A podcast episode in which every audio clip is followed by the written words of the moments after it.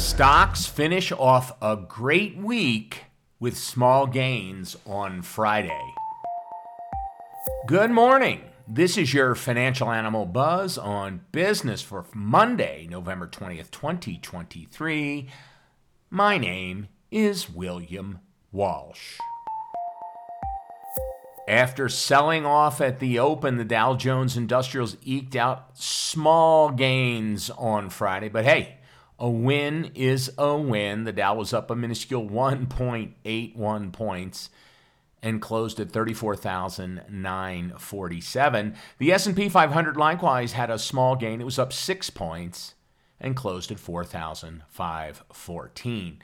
The Nasdaq Composite was up 12 points and finished the day and week at 14,125. Bonds were mixed, but mainly to the downside. The two year Treasury closed with a yield of 4.894%, which was up five basis points. The 20 year finished at 4.8% even, down two ticks.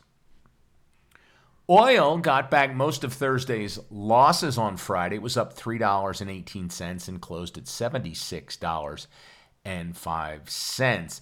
Gold had a higher high and a lower close, often a bearish sign. It closed at $1,984 off $2.60 a troy ounce. Mortgage rates fell for the third straight week last week. The average rate stands now at 7.44%, and that's down from 7.5% last week. Uh, not much, but every little bit helps, I guess. Mortgage rates can fall for two closely related reasons. First, if the cost banks pay for the money falls, the rates can follow. Or if the demand for new loans falls, if people aren't selling and buying houses, that can cause rates to fall. These two really are opposite sides of the same coin. But the housing market, interestingly enough, has stayed, you know, pretty firm. Building permits issued in October came in above expectations on Friday. Economists expected a decrease in permits from September's level, but we saw an increase instead. We get existing home sales tomorrow. That should add another piece to the housing market puzzle.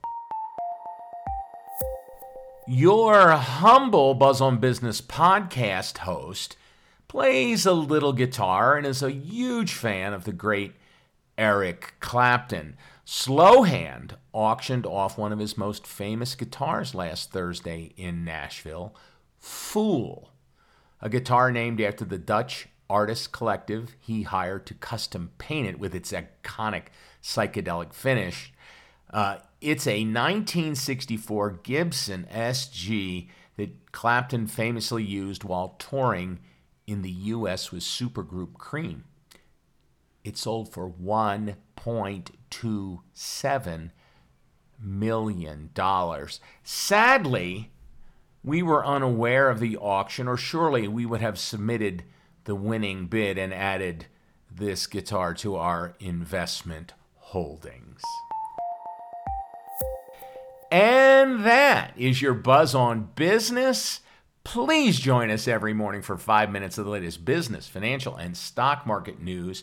And today, a few show notes. Uh, due to the Thanksgiving holiday this week, we will not publish episodes of this podcast on Thursday, Thanksgiving Day, or Friday, nor will we be publishing a premium episode this week. Premium episodes typically are published on Sundays.